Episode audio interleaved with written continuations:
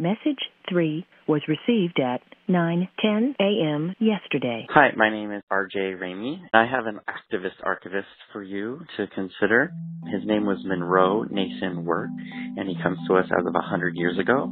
He was the director of research and records at the Tuskegee Institute and hired by Booker Washington at that time. I launched a project a couple years ago to investigate his story. He literally was the man behind the collection a comprehensive way of every lynching that was happening in the United States. And this was a time when those were happening at a rate of like one a week or nine per month at times. And he became the conscience of a nation to really record each of these atrocious acts and document them in a consistent way and in a way that got the South talking about this horrendous act that was happening inside their borders. He is definitely a hero to be investigated. Good luck with your project. Bye bye.